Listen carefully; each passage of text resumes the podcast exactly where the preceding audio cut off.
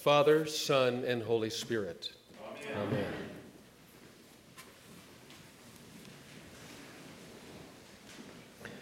Before I get started on this sermon, I do want to take a moment again to uh, thank all of you who've worked so hard to make this a most joyful weekend. The ordination yesterday was absolutely wonderful, and congratulations to you, St. John's, and to you, Trent, um, on uh, this really momentous occasion for the diocese, for the church at large. And once again, it's a joy to be with Trent today, who is, this is the first day he's getting to preside at the Eucharist. He presided at 8, 8 o'clock. He did fine. He didn't blunder. It was. you know, I think it's a little nerve wracking when you're surrounded by someone like Ron, who is so professional and so good, and also by your bishop. Uh, but Trent plowed along as if we weren't even there, which was just fantastic. So well done, Trent. And I do want to take this moment to thank um, Ron your interim rector, for just the great work that he's doing with you, bringing you through this transition, and to assure you as a congregation that your diocese is paying attention. Um, we are on track. I understand Tristan had a good meeting with the search committee yesterday, and um, fear not, all shall be well. So, as I was listening to these lessons this morning, it made me realize, or I began thinking that dancing is dangerous. I mean, my gosh, you have King David. I love that story. I mean, you just imagine King David almost dressed in nothing, dancing before the ark of the Lord, people around him just rejoicing because it's as if the Holy Spirit, God, is coming back into their midst and he's just filled with such joy. And unfortunately, his wife didn't like the picture she was seeing.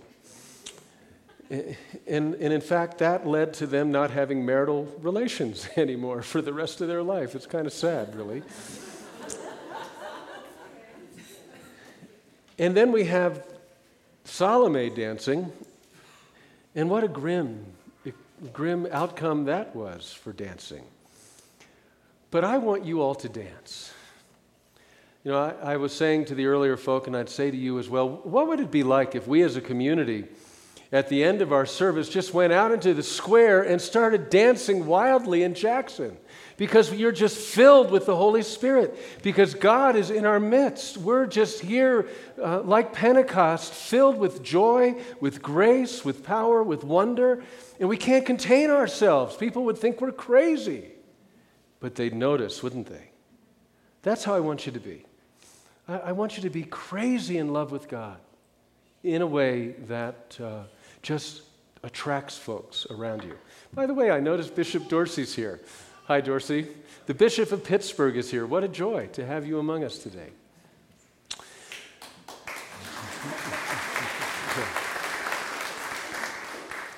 So that's not my sermon, that's just the warm up, okay? Last year, in the last round of visitations, um, I, I, focused on, within our 49 congregations in the Episcopal Diocese of Wyoming, I, I wanted us to just live into the fact that we are bearers of God's light. The same light that is in our Lord is also present and available to us. And this year, I, I have had a sense of a call to focus on healing and wholeness. Healing was a huge part of our Lord's ministry. Far more than physical healing, our Lord sought to heal the division, the separation caused by our human sinfulness, the division and separation of human beings from God. And thus he stretched out his arms upon the hardwood of the cross. It was our Lord's healing ministry that drew me back into the church when I had wandered away in my youth. And I believed then and still believe now that God is active, involved in our lives, powerful, and always present and ready to open Himself to us as we open ourselves to God. Our God is ready to work through us as we open ourselves to being a channel of His Spirit, a vessel of His grace and power. Do you believe that? Are you confident in that? Do we need to grow in that? I'm seeing a few head nods. Yeah, I think we do. So, one of the first real and intentional deep experiences I had with, of God's grace and healing power was when I lived in the monastery in Cambridge, Massachusetts, the Society of St. John the Evangelist. And I had the opportunity to live there with the monks for a year.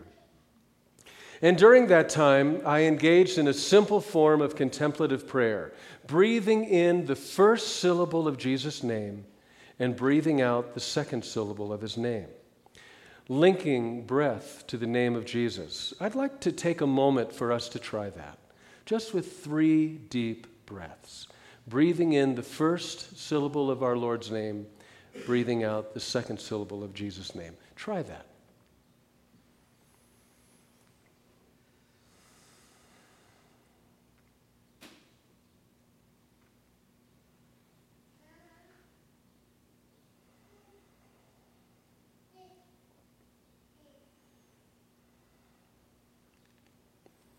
While living in the monastery, I engaged in this prayer for seven hours a day for the entire year. And each day I had the opportunity to reflect with Brother James, one of the monks at the monastery. And that experience of breathing in the name of Jesus uh, lives in me still, and that was about 37 years ago. That time continues to remind me of God's peace and presence and grace. And in Hebrew thought, to know one's name is to know the person. So, in my understanding of literally praying the name of Jesus, is to actually be praying within his person. We're praying within him. I have found this prayer really helpful to teach people who are focusing challenges in their life, whether they're medical challenges, maybe they're going for chemotherapy or radiation therapy, or you're entering a really stressful time in your work, but times when we become filled with anxiety, to move away from the anxiety and to link our breath with the name of Jesus is a wonderful and powerful tool that we can live with and live into. Certainly, breathing the name of Jesus, that time of prayer, brought a great deal of healing to my youthful inner turmoil and my quest for meaning. I experienced in that time God's touch, God's grace, God's peace, God's presence, and God's power. While living in the monastery, it was my job to care for Father Williams. Granville Mercer Williams was his name. And he had had a debilitating stroke about seven years before I had the opportunity to live there. Father Williams had been the superior of that monastery, the head monk of that monastery, for close to a quarter century. He was a small man, extraordinarily bright, and he ruled the place with an iron fist. He believed in the power of fear, and he had the fear of all the rest of the monks. And then he had a stroke, a debilitating stroke. And from that stroke, he could not speak.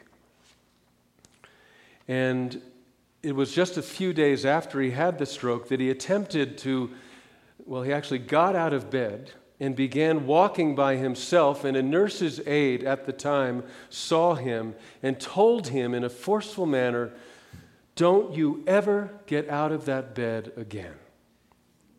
And he didn't for about seven years. He never tried to walk again.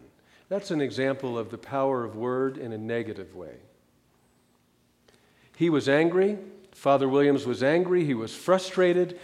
And because of that history that he had of kind of dominating the community and not necessarily being a warm and fuzzy kind of guy, he had become isolated from his community. The monks would avoid walking by his cloistered room because they were afraid that he would see them and start yelling at them in his unintelligible language. He ate his meals alone and in his room in the cloistered part of the monastery and typically passed his days listening to books on tape. It was a very lonely existence. My job while living at the monastery was to care for Father Williams. So I was invited into the cloistered part of the monastery. He didn't like seeing me very much. So I learned really pretty quickly that I would spend about five to 10 minutes, an hour with him, and be in the room next to his for the other uh, 55 or 50 minutes. And that, during those 50 minutes or so, that's when I would practice the breathing of the name of Jesus. But I learned and decided pretty quickly that we needed to do something more than me just checking in and seeing if his books on tape were working. So I began I introduced or asked him if he would like to pray the daily office with me. While he was the monk, the monks did the sevenfold daily office. They would gather seven times a day for, for prayers, also another time for Eucharist. And we began doing the sevenfold daily office. And it was in the first time of prayer that we had that, those prayers together, I realized this man has memorized the prayer book.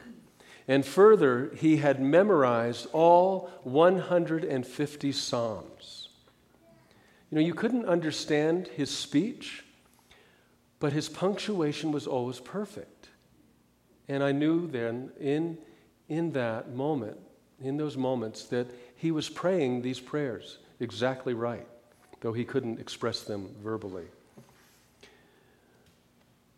This time of prayer, grew to be a time of deepening relationship for the two of us and a time of mutual respect. And we really grew to enjoy one another's company, though he didn't want to see me for more than 10 minutes an hour. One morning, when I walked into his room, he said to me in his unintelligible language, he just was anxious to see me, and he said, Mama, mama, mama, mama. Yeah, exactly. That's exactly what he said. and you know how when you're with someone who has maybe had a debilitating stroke or a little child who's learning to speak, when they speak, you can begin really to understand what they are saying if you know them well enough. We had developed that kind of relationship. And so I began to interpret his words. The first mum, mum, I finally realized and he was so anxious for me to hear this. And I, I finally realized you're saying, Mama, Mama, I, I want to be. And he shook his head, Yes, I want to be. And then there was the second half I want to be Mama, Mama. Okay, I want to be. And just had him say it a few more times and finally got it. I said, uh, Are you saying I want to be cremated? And he shook his head, smiled, Yes. So I said to him, Right now? And then he laughed and smiled again. But in a very profound and deep way, I knew what he was really saying. He was saying he's so frustrated with his body and its limitations, and he wanted to be free. And for a monk in this order to say, I want to be cremated, was profound because the monks in that uh, order are never cremated, they're always buried. After a year of working together, he began to join the rest of the community in daily prayer in the chapel, which he had not done for several years, except on rare occasions. He began taking meals again in the refectory with the brothers without making a scene as he had in the past. And he took a few cautious steps on his own as I walked next to him there was real healing that took place within him. He was able to be in community again and at greater peace than he had been in many years. But I believe there was more going on than just Father Williams. I believe there was also healing that occurred in the community of St. John the Evangelist as they finally came to admit that they were not capable of doing their work as brothers in the monastery while also trying to be a nursing home for Father Williams. I believe the community of St. John the Evangelist was living with an undercurrent of profound guilt, having one of their own so isolated from them all. How can they say they live in loving community when this man who had been so important in their lives was just cloistered, in a sense, by himself? And wouldn't you think that if you lived in that community as one of the brothers, that you might wonder yourself if what's going to happen to me if I face a similar medical challenge as we see Father William faced? will I be left alone to suffer? Soon after I left the monastery and returned to seminary, Father Williams was placed very happily in a caring nursing home. I think he really liked it because he was surrounded by the company of women then, which was really pleasing to him. Healing occurred in the midst of our relationship. And I never dreamed that there would be community healing, but there was reconciliation between Father Williams and his monastic community, as well as some profound restoration of Father Williams' dignity. We can do this work. We can be agents of healing in our own communities. So you may ask, you may ask, why is the bishop talking about this? I'm sharing this because I believe our churches have an opportunity to be healing centers. But in order for us to, get, to engage in this healing ministry with deep authenticity, we ourselves need to be healed and open to the wholeness that comes as we give ourselves, surrender ourselves to God and His purpose for us. Like you, I've heard at times the church described as a hospital for sinners. But sometimes we may more accurately be described as a museum for saints. Saints who feel it's their job to preserve the past and its traditions while being blind to the fact that parts of our proud heritage and precious traditions are very difficult for many, if not most people, in the modern world to interpret, grasp, and enter into. Let's be a hospital, not a museum. I wonder how we might become more authentic, more mission minded, more caring about the single parent and even the traditional families who struggle to make ends meet, more concerned about fair wages so our children won't go hungry on the weekend. I wonder how we can do more than provide a meal to a hungry family, which is no doubt an important first step. I wonder how we can focus with greater intentionality so we may provide the kind of food that sustains one to eternal life. I wonder this because we've been given so much. We've been given a relationship with the living God. And so we should be crazy people out in the world dancing with joy. We are blessed to be continually nourished by the body of Christ in the relationships we share with one another and at our Lord's table. We've been equipped with God's Word, and yet we're surrounded by a hungry world, a world and a people blinded by sin in need of God's light and God's healing breakthrough power. Are our churches seen as places of joy and light and healing and reconciliation? Are our churches known in our communities as places where God can be found, met, and understood? Can we become the church on the streets, in our neighborhoods, in our places of work, in our daily lives? Can we become a church, a people who administer compassion and justice health, and wholeness in the strong name of Jesus? Can we overcome our Anglican reticence and our Episcopal reserve? Healing is physical, healing is emotional, healing is relational. Healing is internal, and healing involves forgiveness, both given and received for ourselves and for others. Healing is spiritual between God and us, and between ourselves and one another. We have God's light within us. We also have access to God's power power to heal, power to transform, power to forgive power to bless, power to be formed in God's image. He became like us so we might become like Him. We have power to choose to allow Him to live through us. and the power to join in his ministry of reconciliation. One of my heroes said, Archbishop Des- Desmond Tutu said, All I'm saying is that the Bible and our faith in its tradition declare unequivocally that for an authentic Christian experience, the absolute priority must be spirituality. A church that does not pray is quite useless. Christians who do not pray are of no earthly worth. We must be marked by a heightened God consciousness.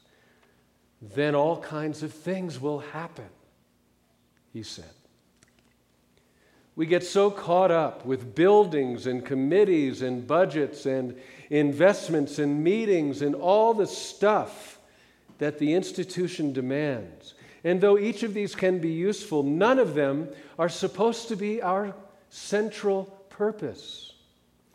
The world is hungry for a church and a people engaged with and who reflect the holy. Let us be a people who, when folks look at us, they see God's light. Let us be a people making a difference in our communities in which we are planted. May we find ourselves a source of wonder, a source of wonder for those around us. May we reflect the holy in such a way that those around us wonder how is it that those people are so filled with peace and kindness?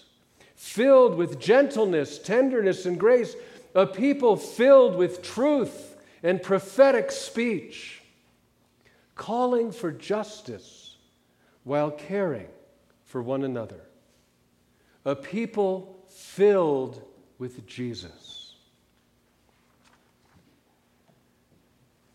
So I call upon you. I invite you to link your breath your life's breath. The very action of your breathing, link your breath to the name of Jesus. Live within his person. You are his voice to speak his gracious words. You are his eyes to see his compassionate vision. You are his ears to hear and answer the call of his heavenly Father. You are his hands to touch with his healing power. You are his body in the world. So go now when the service ends. Go in power to be who God has made you to be His good news. And now, would you turn to some folks around you and tell them, You are God's good news?